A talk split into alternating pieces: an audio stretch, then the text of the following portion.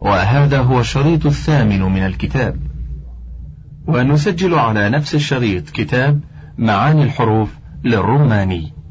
ثانيا والتغييرات الشائعة في الوقع في الوقف سبعة.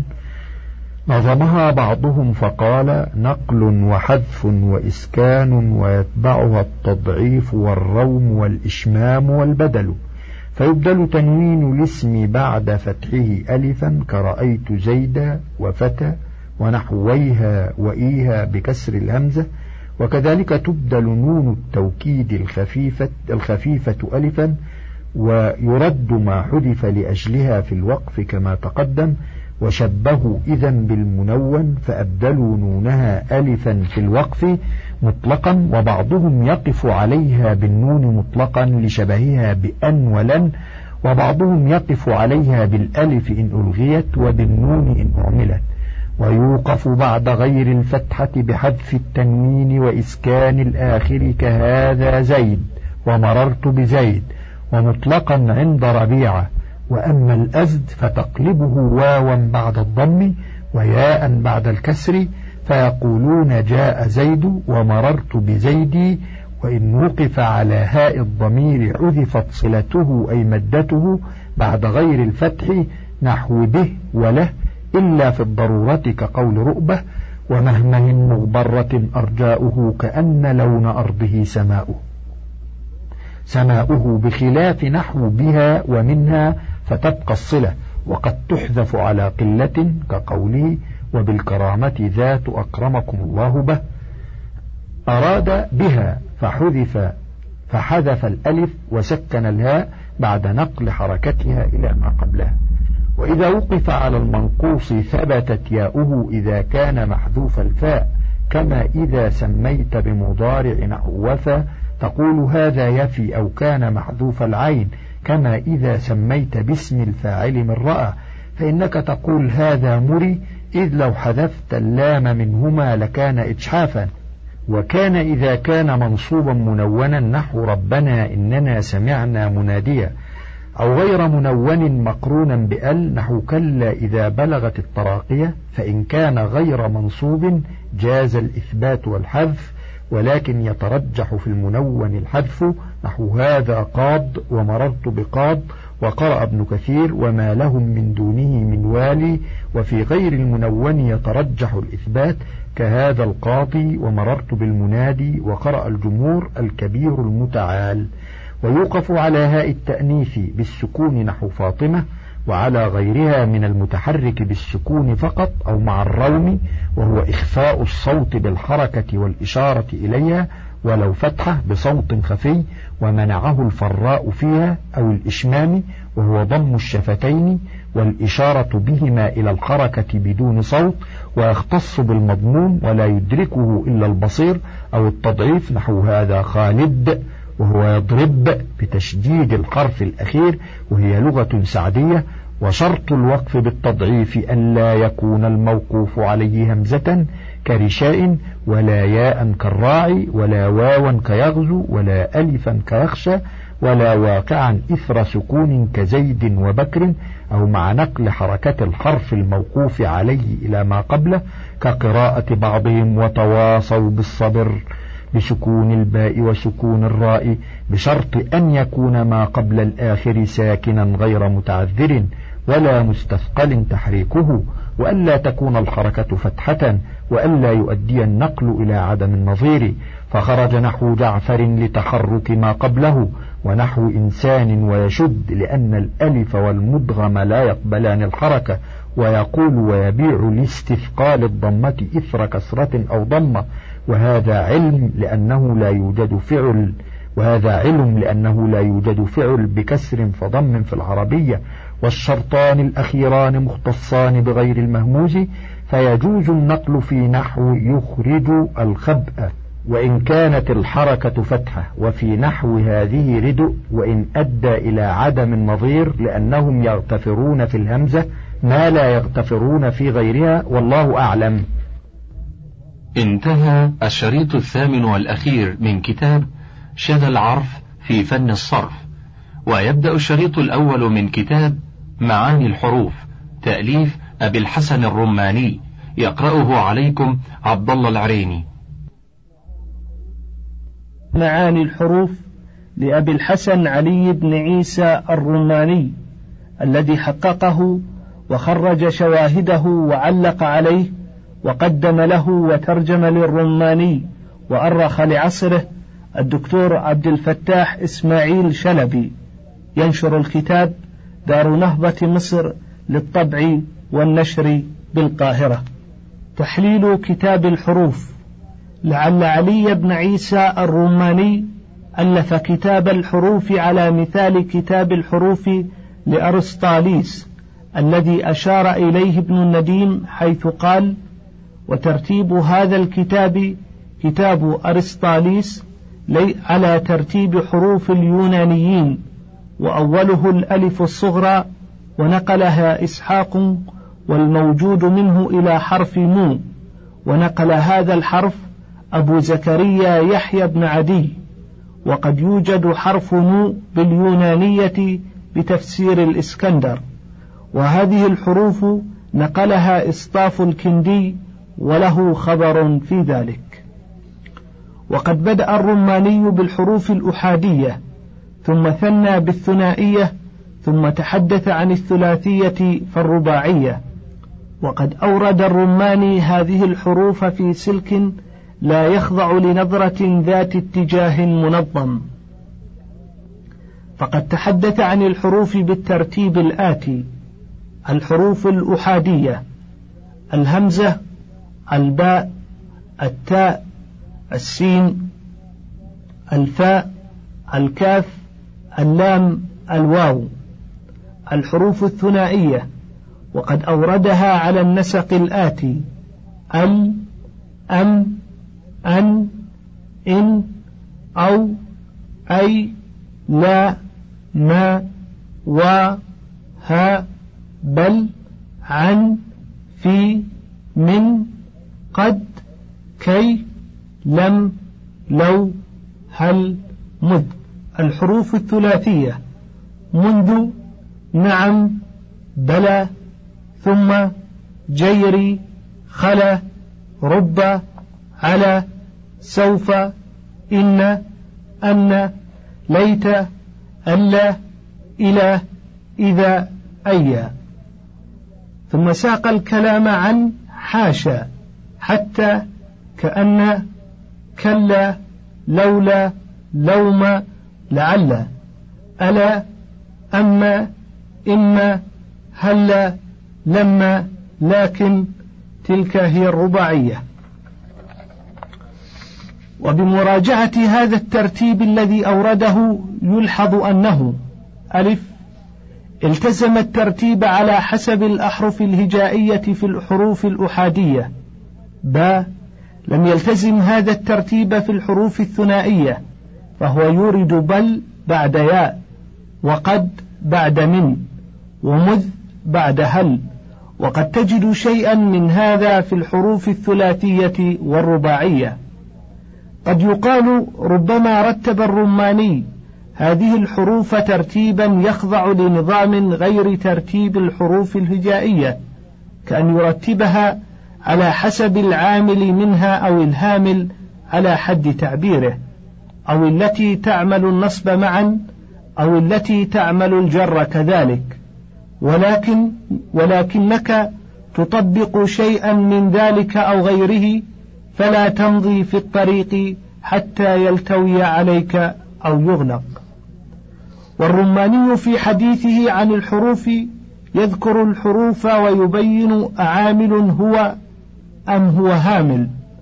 ثم يورد الاستعمالات المخت... يورد الاستعمالات المختلفة مبنية على أقوال النحاة وما حكي عن أئمتهم كالخليل وسيبويه والمازني والمبرد وعلي بن سليمان الأخفش وقد يكتفي بإيراد ما يقول هؤلاء الأئمة دون تعليق عليها حينا وقد يعقبها بتعليق أو تفنيد أو تفسير أو اعتراض أو ترجيح وحينئذ تبرز شخصيته في وضوح. وهو غالبا يعتمد ما يقوله سيبويه ويخالف الكسائي والفراء. وقد رأيته يستشهد بابن جني والربعي ويعلق على رأي للربعي بأنه قريب مع أن كلا مع أن كل منهما تلميذ لأبي علي الفارسي. على حين أنه لم يستشهد بالفارسي مع أن له آراء متعالمة مشهورة. فالفارسي مثلا هو الذي روى البيت إذا زرتنا فامنح بطرفك غيرنا كما يحسب أن الهوى حيث تنظر. جاعلا مكان كما كي. ومع ذلك فقد طوى الرماني ذكره ولم ينشر خبره. ولا أدري لذلك سببا إلا أن يكون قد أضرب صفحا عن الفارسي لقولته التي رماه بها والتي تعرضت لتحليلها فيما مضى من حديث. وترى في كتاب الحروف قواعد عامة قواعد عامة تعد أصولا نحوية كأن يقول المضمر يرد, يرد الأشياء إلى أصولها في غالب الأمر أو يقول لا يجوز أن تقع أو مع الأفعال التي تقتضي فاعلين. والرماني في كتابه الحروف يعرض آراء البصريين والكوفيين وقد يسردهما سردا لا تعليق فيه ولا تعقيب فلا تكاد عندئذ تتبين مذهبه النحوي وقد تجد ما يدل على بصريته في خفوت حينا كأن يقول مذهب البصريين وزعم بعض الكوفيين وفي وضوح حينا كأن يضرب صفحا عن الشاهد الواحد فلا يعتد به ويعده شاذا لا يؤخذ به ولا يقاس عليه. ومما يتصل بمذهبه النحوي وأنه إلى البصرية أميل تحكيمه مذاهب النحاة في قراءات للقرآن الكريم فيحكم على قراءة صحيحة بأنها بعيدة عند النحويين كما حكم على قراءة تماما على الذي أحسنوا وكذلك تعليقه على قراءة لأقسم بقوله وفيها نظر. والرماني يمزج كلامه في النحو بما يتصل بعلم المعاني فقد ذكر أن الهمزة لا تكو أن الهمزة تكون للإنكار والتوبيخ والاسترشاد وتقرير الخبرية. في قوله تعالى ألم تر أن الله أنزل من السماء ماء فتصبح الأرض مخضرة؟ إن الله لطيف خبير. وإن خرج مخرج الاستفهام وقوله قد تقع اللام بمعنى العاقبة وقد يقع الأمر موقع الخبر كقوله تعالى فليمدد له الرحمن مدا والرماني يؤيد ما يذهب إليه بالصحيح من الشواهد القرآن الكريم والشعر العربي وقد رأيته يستشهد بالحديث الشريف كما أورد بيتا لبعض المولدين. وعلق على قوله بالقبح وتجد إشارات إلى لهجات القبائل في قلة يذكرها في معرض الحديث عن الاستعمالات المختلفة للأحرف كإشارات إلى لهجة هذيل والحرث بن كعب والتميميين والحجازيين كما يتعرض لرسم المصحف ويحتج به. كتاب الحروف الحروف الأحادية الهمزة. منها الهمزة وهي تستعمل في موضعين في النداء والاستفهام. فإذا استعملت في النداء فلا ينادى بها إلا القريب دون البعيد لأن مناداة البعيد تحتاج إلى مد الصوت وليس في الهمزة مد. وإذا استعملت في الاستفهام فإنها تأتي فيه على أوجه منها أن يكون على جهل من المستفهم كقولك أقام زيد أزيد عندك أم عمرو؟ ومنها أن يكون إنكارا أزيد أمرك بهذا؟ أمثل عمرو يقول ذلك كقوله تعالى آه الله أذن لكم أم على الله تفترون؟ الذكرين حرم أم الأنثيين؟ ومنها أن يكون توبيخا كقوله تعالى أأنت قلت للناس اتخذوني وأمي إلهين من دون الله؟ هذا توبيخ لعيسى عليه السلام في اللفظ. ولقومه في المعنى لأن الله تعالى علم أن عيسى لم يقل ذلك. ولكن قال ذلك له بحضرة قومه ليوبخهم على ذلك ويكذبهم فيما قالوه. ومنها أن يكون تعجبا كقولك أيكون مثل هذا؟ ومنها أن يكون استرشادا كقولك للعالم أيجوز كذا وكذا؟ كقوله تعالى أتجعل فيها من يفسد فيها؟ وذلك أنهم استرشدوا ليعلموا وجه المصلحة في ذلك. وقيل هي تعجب تعجبت الملائكة في ذلك.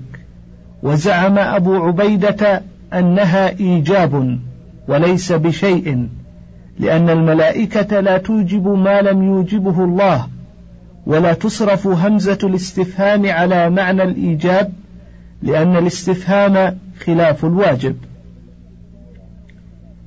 وتكون تقريرا وتحقيقا وذلك إذا دخلت على ما أو لم أو ليس.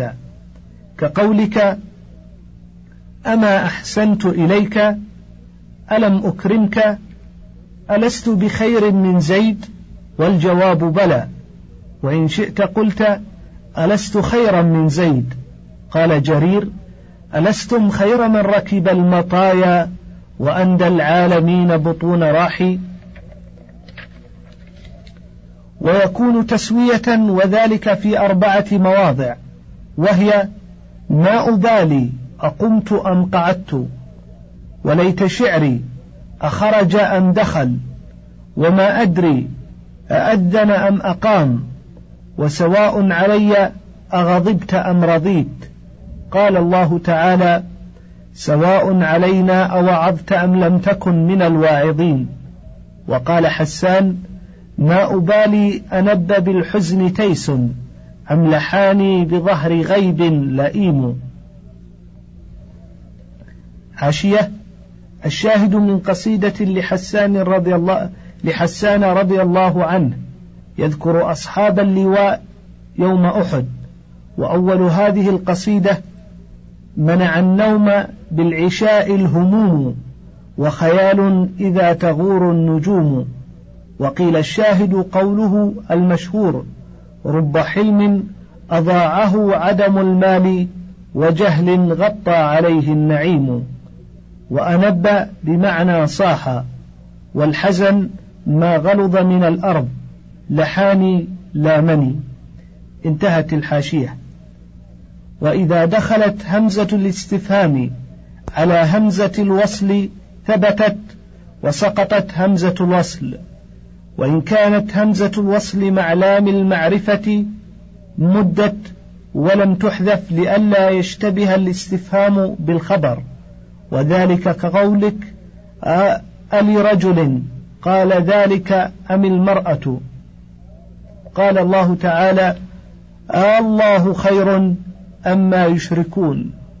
وإذا دخلت على همزة القطع جاز لك أربعة أوجه. أحدها أن تحقق الهمزتين كقولك أأنت قلت ذاك والثاني أن تحقق الأولى وتلين الثانية قول ذي الرمة أئن ترسمت من خرقاء منزلة ماء الصبابة من عينيك مسجوم. حاشية ذو الرمة بضم الراء وتكسر قطعة حبل بالية. قال أبو عمرو بن العلاء بدأ الشعر بامرئ القيس وختم بذي الرمة.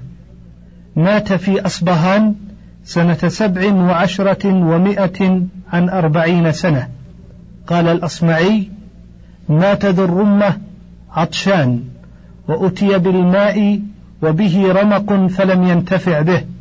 وكان آخر ما تكلم, تكلم به قوله يا مخرج الروح من نفسي إذا احتضرت وفارج الكرب زحزحني عن النار.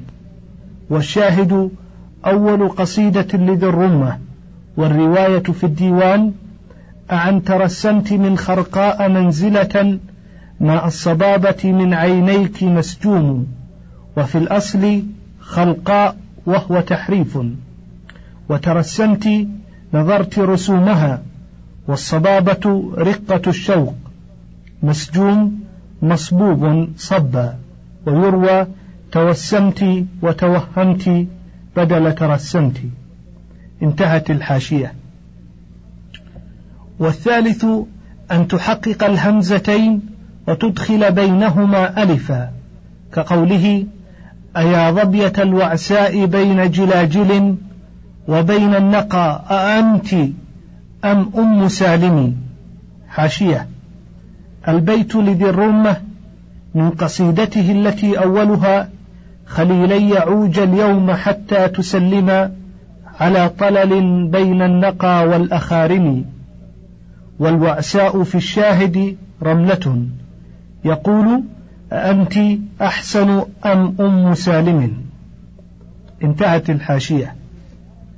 والرابع إن من العرب من يفصل بالألف ويلين الهمزة الثانية فهؤلاء خففوا من جهتين وقد قرأت القراء بالأوجه الأربعة وإنما لم تعمل الهمزة شيئا وكانت من الهوامل لأنها تدخل على الاسم والفعل وما كان بهذه الصفة لم يعمل شيئا. وإنما يعمل الحرف إذا اختص بأحد القبيلين دون الآخر. الباء وهي من العوامل وعملها الجر وهي مكسورة وإنما كسرت لتكون على حركة معمولها.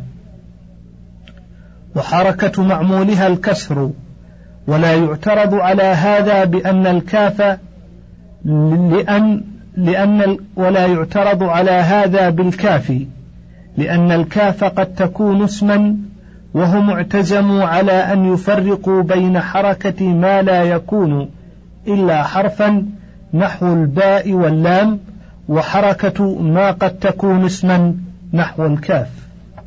والباء تأتي على وجوه من ذلك. أن تكون للإضافة نحو قولك مررت بزيد أضفت المرور أضفت المرور بالباء إلى زيد وتكون للاستعانة كقولك كتبت بالقلم وقطعت بالمدية وتكون للظرف كقولك أقمت بمكة وكنت بالبصرة قال الشماخ وهن وقوف ينتظرن قضاءه بضاحي عذات أمره وهو ضامر. وتكون قسما كقولك بالله لأخرجن وهي أصل حروف القسم. وتكون حالا كقولك خرج بثيابه والمعنى خرج مكتسيا. وتكون زائدة وإن كانت كذلك كانت لها مواضع. إحداها أن تدخل على الفاعل كقوله تعالى كفى بالله شهيدا والمعنى كفى الله ولكن الباء دخلت للتوكيد. وقال ابن السراج ليست بزائدة والتقدير كفى والاكتفاء بالله. وهذا التأويل فيه بعد لقبح حذف الفاعل ولأن الاستعمال يدل على خلافه. قال عبد بني الحسحاس عميرة ودع إن تجهزت غازيا كفى الشيب والإسلام للمرء ناهيا. حاشية. عبد بني الحسحاس هو سحيم شاعر مخضرم كان أسود أعجميا. من شعره الحمد لله حمدا لا انقطاع له فليس إحسانه عنا بمقطوع. أنشده صلى الله عليه وسلم فقال أحسن وصدق. فإن الله سيشكر مثل هذا وإن سدد وقارب إنه لمن أهل الجنة. انتهت الحاشية. فهذا كما تقول كفى الله وقد دخلت على الفاعل في غير هذا الموضع وهو شاذ وذلك قوله ألم يأتيك والأنباء تن بما لاقت لبون بني زياد والمعنى ما لاقت. والباء زائدة. وزيدت في المبتدأ نحو قولك بحسبك زيد والمعنى حسبك. وزيدت في خبر المبتدأ وذلك نحو قوله تعالى وجزاء سيئة بمثلها. والمعنى فجزاء سيئة مثلها وهو قول أبي الحسن. وقد قيل الخبر محذوف والباء في موضع الحال وهي متعلقة بمحذوف والتقدير فجزاء سيئة كائنا بمثلها واجب. وقيل الباء تتعلق بنفس جزاء والخبر محذوف أيضا. وتدخل على المفعول نحو قول الشاعر نحن بني ضبة أصحاب الفلج نضرب بالسيف وندعو بالفرج.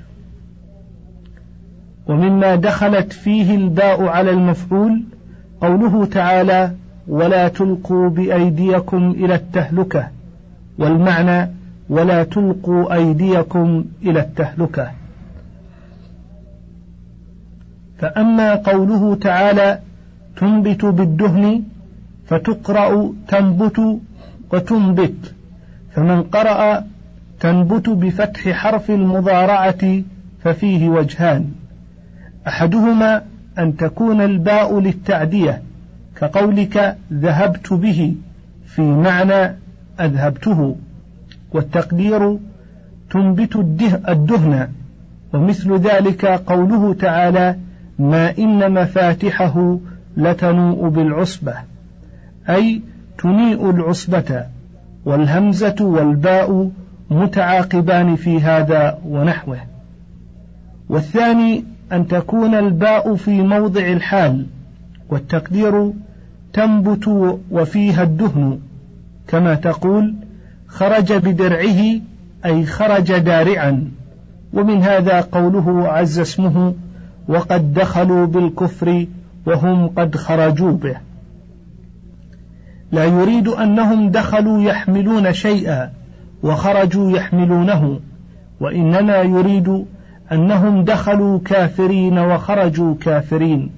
ومن هذا قول الشاعر ومستنة كاستنان الخروف قد قطع الحبل بالمورد. حاشية. الخروف ولد الفرس إذا بلغ ستة أشهر أو سبعة حكاه الأصمعي في كتاب الفرس. انتهت الحاشية. أي وفيه المرود. وأما من قرأ تنبت بضم التاء فيجوز أن يكون الباء الباء للحال أيضا على ما تقدم والمفعول محذوف والتقدير تنبت ثمرتها بالدهن أي وفيها الدهن. والثاني أن تكون الباء زائدة تنبت الدهن أي ما يكون منه الدهن. وحكى الأصمعي نبت البقل وأنبت بمعنى. وأنشد لزهير رأيت ذوي الحاجات حول بيوتهم قطينا بها حتى إذا أنبت البقل. حاشية. الشاهد من قصيدة يمدح بها سنان بن أبي حارثة المري وأولها إذا السنة الشهباء بالناس أجحفت ونال كرام الناس في الجحرة الأكل. والشاهد جواب إذا من قوله قبله صح القلب عن سلمى وقد كان لا يسلو وأقفر من سلمى التعانيق فالثقل انتهت الحاشية. فعلى هذا الوجه تتفق القراءتان. وتزاد مع حرف النفي كقولك ما زيد بقائم وليس عبد الله بخارج. وفي زيادتها هنا ثلاثة أوجه. أحدها أنها دخلت لتوكيد النفي وذلك أن الكلام يطول وينسي أوله وينسى أوله فلا يعلم أكان في أوله نفي أم لا فجاءوا بالباء لتكون إشعارا بأن أول الكلام نفي وهذا قول عامة البصريين. والثاني إن الخبر لما بعد عن حرف النفي جاءوا بالباء ليوصلوه بها إلى حرف النفي. والثالث إن النفي إنما يقع عن إيجاب فكان قولك ما زيد قائما جواب من قال إن زيدا قائم. فإن قال إن زيدا لقائم قلت أنت ما زيد بقائم. فالباء بإزاء اللام وما بإزاء إن. وهذا القول للكوفيين. وإنما عملت الباء لاختصاصها بقبيل ما وعملت الجر خاصة لاختصاصها بالاسم. فلما كانت لا معنى لها إلا في الاسم عملت الإعراب الذي لا يكون إلا في الاسم وهو الجر. وجواب ثان وهو أن علامة الجر الكسرة والكسرة من الياء.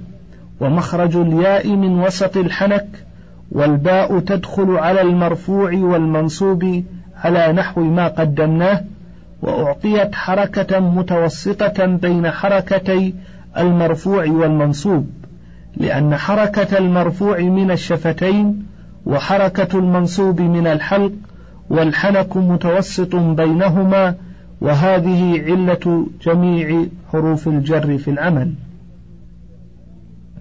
التاء من العوامل إلا أنها لا تعمل إلا في اسم الله تعالى في القسم نحو تالله لأخرجن وفيها معنى التعجب قال الله تعالى وتالله لأكيدن أصنامكم وإنما لم تعمل في اسم الله عز وجل لأنها بدل من بدل وذلك أن الأصل في باب القسم الباء لأنها من حروف التعدية التي توصل الأفعال إلى الأسماء وتلصقها بها ثم يبدلون منها الواو لقرب إحداهما من الأخرى في المخرج والمعنى. فأما في المخرج فلأن الباء من الشفتين وكذلك الواو وأما المعنى فلأن الباء للإلصاق والواو للجمع. والإلصاق والجمع يتقاربان. ثم أبدلوا التاء من الواو كما أبدلوها في تخمة وتكأة وتراث وتجاه والأصل في هذه الأشياء الواو لأنها من الوخامة ومن توكأت ومن ورث ومن واجهت. فقالوا تالله وأصل والله بالله. ولهذا نظير. وذلك أنهم يقولون أسنى القوم إذا دخلوا في السنة مخصبة كانت أو مجدبة.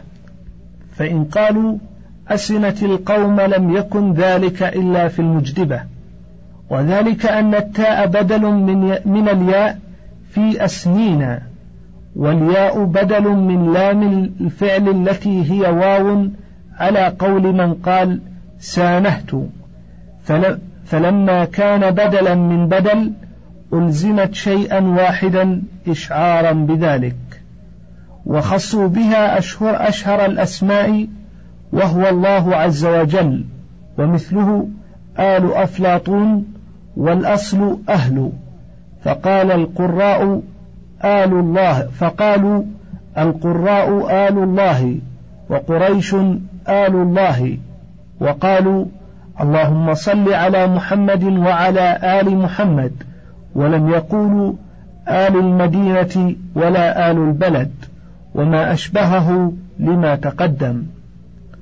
وتدخل التاء في آخر الفعل الماضي علامة التأنيث وهي ساكنة أبدا نحو قامت هند فإن لقيها ساكن كسرت لالتقاء الساكنين نحو قامت المرأة. وإنما عملت التاء في المقسم به لأنها مختصة بالاسم وعملت الجر لأنها وصلت القسم إلى المقسم به كما يوصل حرف الجر الأفعال إلى الأسماء. ولأنها بدل من عامل فعملت كما كان ما هي بدل منه عاملا. وأما التاء التي تدخل علامة لتأنيث العامل وما يقوم مقامه فأسكنت على ما يجب في حروف المعاني ولم تعرض لها علة تخرجها عن أصلها. فأما التقاء الساكنين فعارض لا يعتد به. ألا ترى أن حركته لا يرد لها المحذوف نحو رمت المرأة ولو اعتد بها لرجعت ألف رمى. السين من الحروف العوامل لأنها قد صيغت مع ما دخلت عليه حتى صارت كأحد أجزائه. ولولا ذلك لوجب أن تعمل لأنها مختصة بالفعل ومعناها التنفيس. وذلك قولك سأخرج وسأذهب فهي عدة وتنفيس كما قال سيبويه وإذا دخلت على الفعل أخلصته للاستقبال بعد أن كان محتمل الزمانين فهي في الأفعال بمنزلة لام المعرفة للأسماء.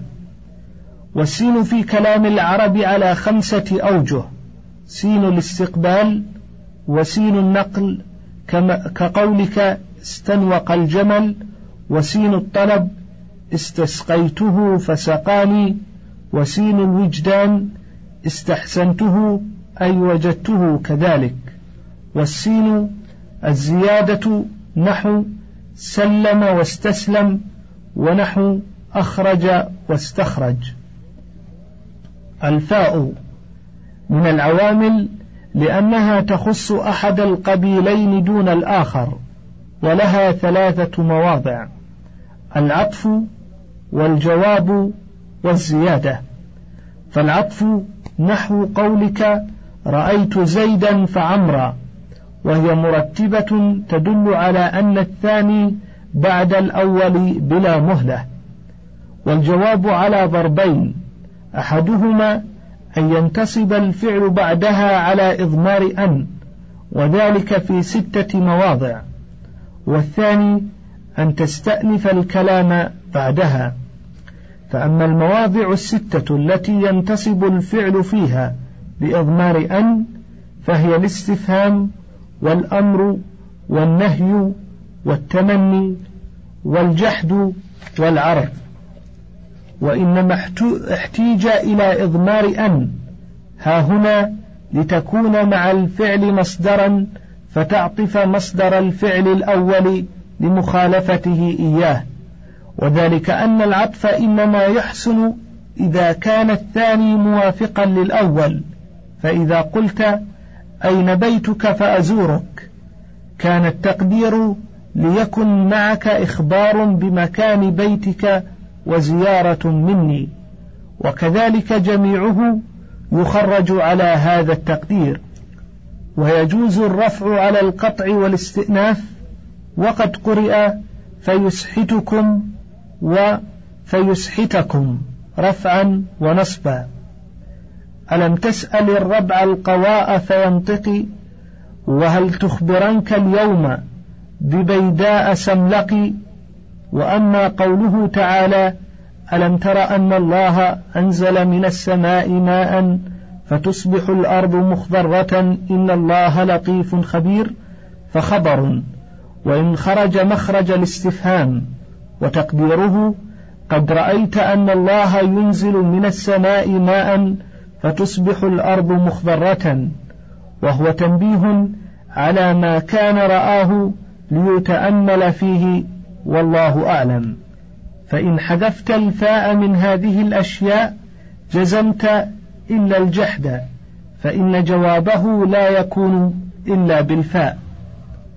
ومن الكلام ما لا يجوز إلا مع الفاء وذلك قولك لا تدن من الأسد فيأكلك. ولو قلت لا تدن من الأسد يأكلك لكان محالا لأنك تجعل المباعدة منه سبب الأكل. ألا ترى أن التقدير إلا تدن من الأسد يأكلك؟ فإن جئت بالفاء حسن لأن التقدير لا يكون منك دنو. إلى الأسد فأكل منه. وأما ما يستأنف فيه الكلام بعد الفاء فالشرط. وذلك نحو قولك إن تقصدني فأكرمك. ومن جاءني فأحسن إليه. قال الله تعالى ومن عاد فينتقم الله منه. وقال ما يفتح الله للناس من رحمة فلا ممسك لها وما يمسك فلا مرسل له من بعده. وأما زيادة الفاء فنحو قوله تعالى قل إن الموت الذي تفرون منه فإنه ملاقيكم. والمعنى إن الموت الذي تفرون منه إنه ملاقيكم لأن الكلام لا وجه للجزاء فيه لأن الموت فروا منه أو لم يفروا يلاقيهم هذا هو الظاهر. ويجوز أن يكون في الكلام معنى الشرط كأنهم ظنوا أن الفرار من الموت ينجيهم وقد جاء الشرط المحض. على هذا التأويل؟ قال زهير ومن هاب أسباب المنايا ينلنه ولو رام أسباب السماء بسلم. حاشية. الشاهد من معلقة زهير ويروى وإن يرقى مكان ولو رام. يقول ومن خاف أسباب الموت أدركته ولم ينفعه خوفه منها. ولو رام الصعود إلى السماء فرارا منها وبعيدا عنها. انتهت الحاشية.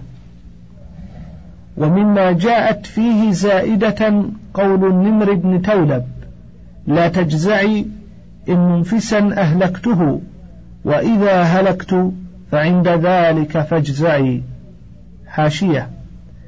نزل بالنمر بن تولب إخوان في الجاهلية فعقر لهم أربع قلائس وسبأ لهم خمرا كثيرة فلامته امرأته على ذلك فقال أبياتا منها لا تجزعي إن منفسا أهلكته فإذا هلكت فعند ذلك فاجزعي وإذا أتاني إخوتي فذريهم يتعللوا في العيش أو يلهوا معي لا تطرديهم عن فراشي إنه لا بد يوما أن سيخلو موضعي. انتهت الحاشية. لا بد أن تكون إحدى الفاءين زائدة لأن إذا إنما تقتضي جوابا واحدا وزعم قوم أن الفاء تأتي عوضا من رب وأنشدوا فمثلك حبلى قد طرقت ومرضع فألهيتها عن ذي تمائم مغيلي والبيت لامرئ القيس وأنشدوا فإن أهلك فذي حنق لظاه يكاد علي يلتهب التهابا. حاشية يروى لهب مكان حنق والبيت لربيعة بن مقروم الضبي ابن مقروم الضبي. أحد شعراء مضر مخضرم عاش مئة سنة. انتهت الحاشية.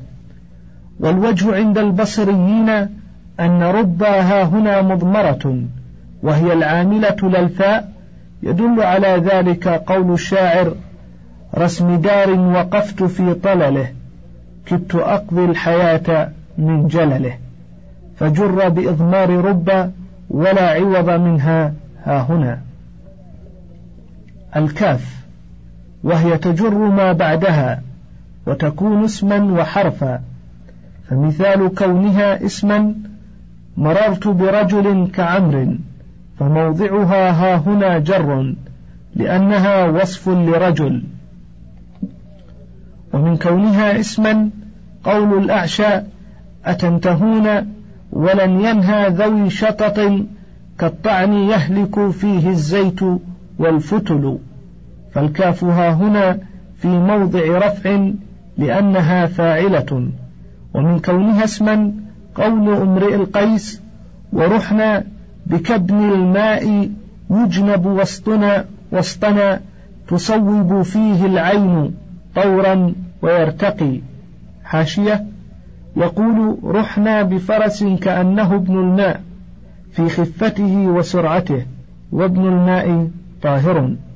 وقوله وسطنا يعني بيننا وقوله تصوب فيه العين طورا وترتقي يقول تنظر العين إلى أعلاه وأسفله من إعجابها به. انتهت الحاشية. وتقول مررت بزيد كالأسد فموضع الكاف نصب على الحال من زيد. وتقول ما زيد كعمر ولا شبيها به إذا عطفت شبيها على موضع الكاف في لغة أهل الحجاز وإن شئت ولا شبيه على لغة بني تميم ويجوز ولا شبيها تعطف على عمر كأنك قلت ولا كشبيه. وأما كونها حرفا فنحو قولك مررت بالذي كزيد فالكاف ها هنا حرف ولولا ذلك لم يجز أن تكون صلة للذي. ألا ترى أنه لا يجوز مررت بالذي مثل عمرو حتى تقول مررت بالذي هو مثل عمرو فأما من قرأ تماما على الذي أحسن فبعيدة عند النحويين. ولكن يجوز مثل هذا إذا طال الكلام. لأن الخليل حكى ما أنا بالذي قائل لك شيئا.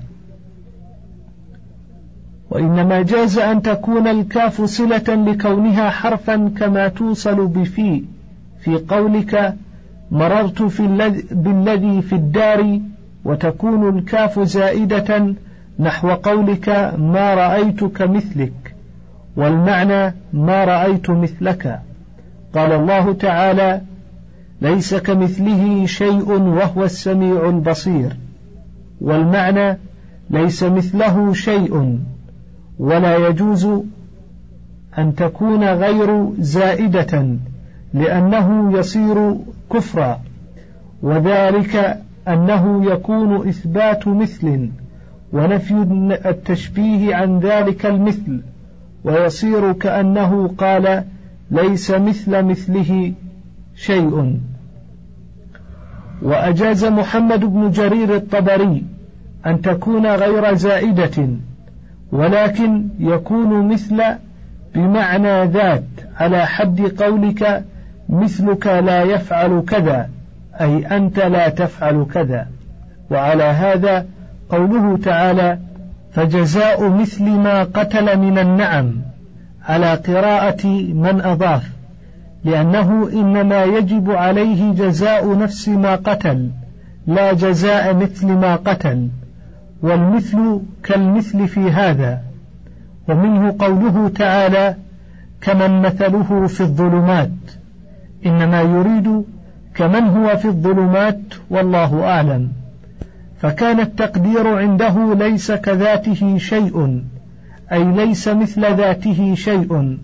وهذا التأويل فيه بعد لأن المثل إنما يكنى به عن ذات الشيء في الأناس لأن بعضهم مثل مثل مثل لبعض في بعض الأحوال والله تعالى لا مثل له.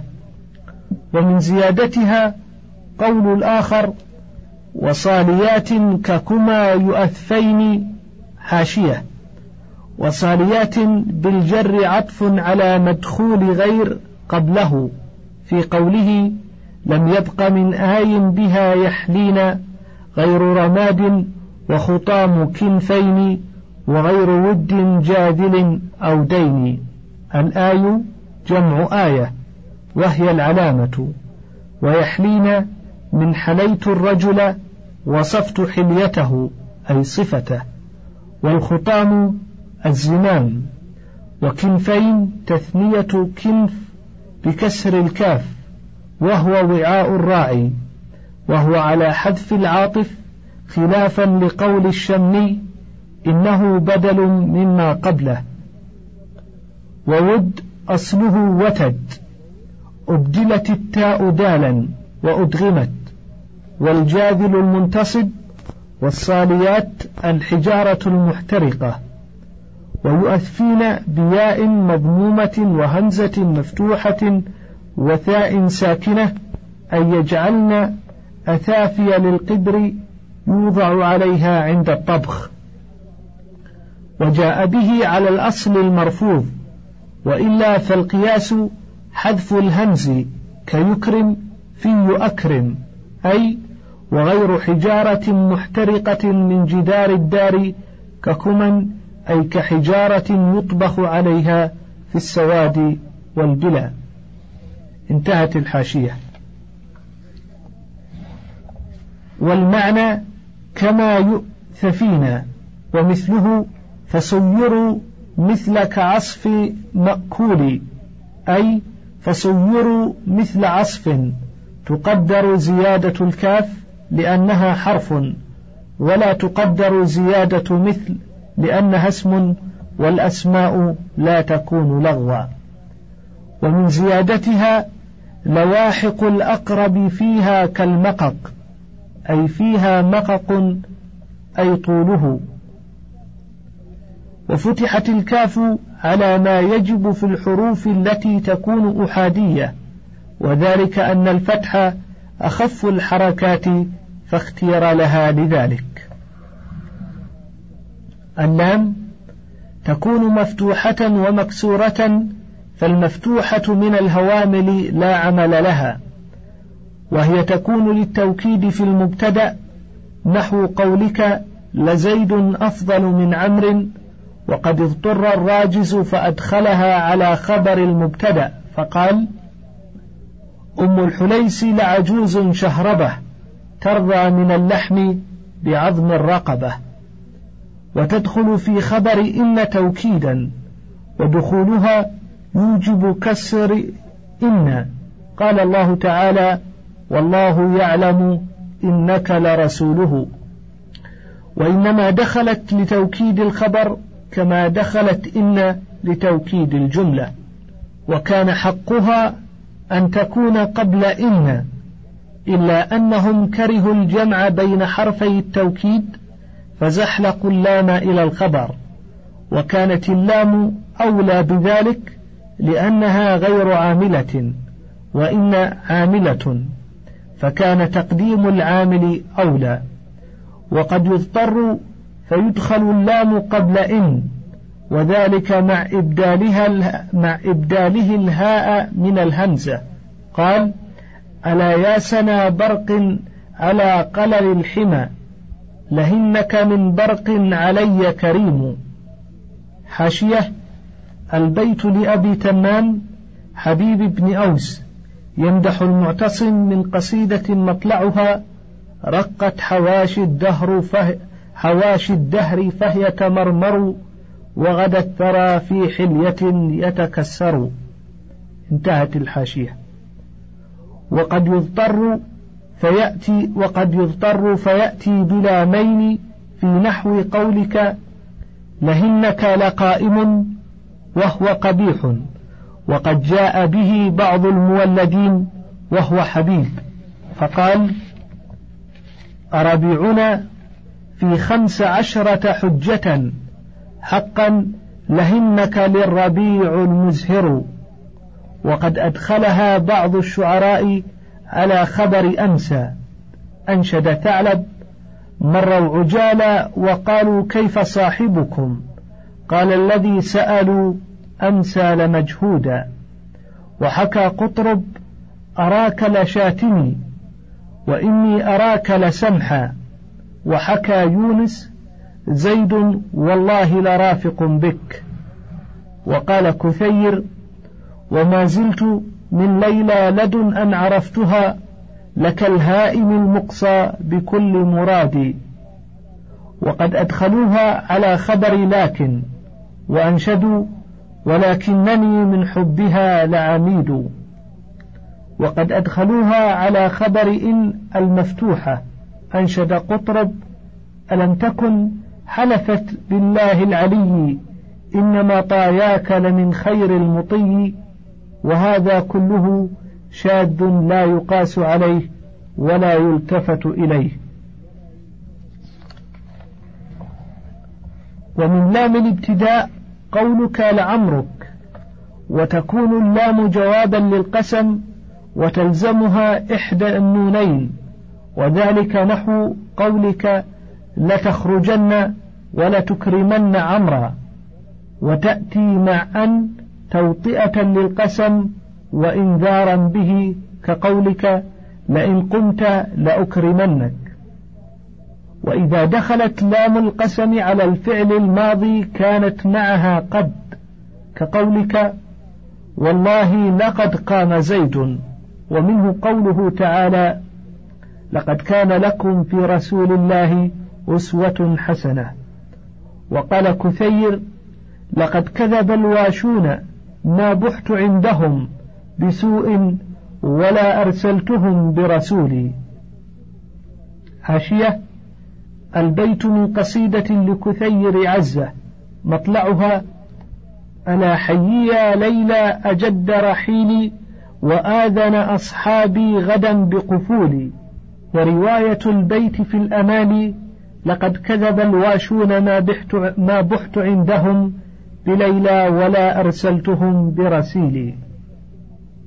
وقد تحذف قد قال امرؤ القيس حلفت لها بالله حلفة فاجر لنام فما إن من حديث ولا صالي. حاشية. البيت من قصيدته التي أولها ألاعن صباحا أيها الطلل البالي وهل يعمن من كان في العصر الخالي؟ والفاجر هنا الكاذب والصالي الذي يصطلي بالنار.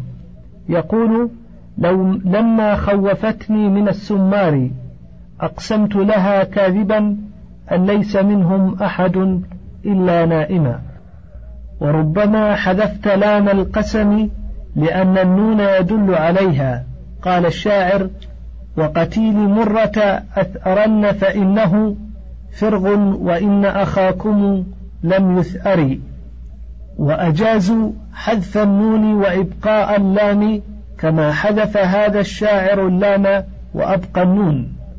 وعلى هذا تأولوا رواية قنبل لا أقسم بيوم القيامة.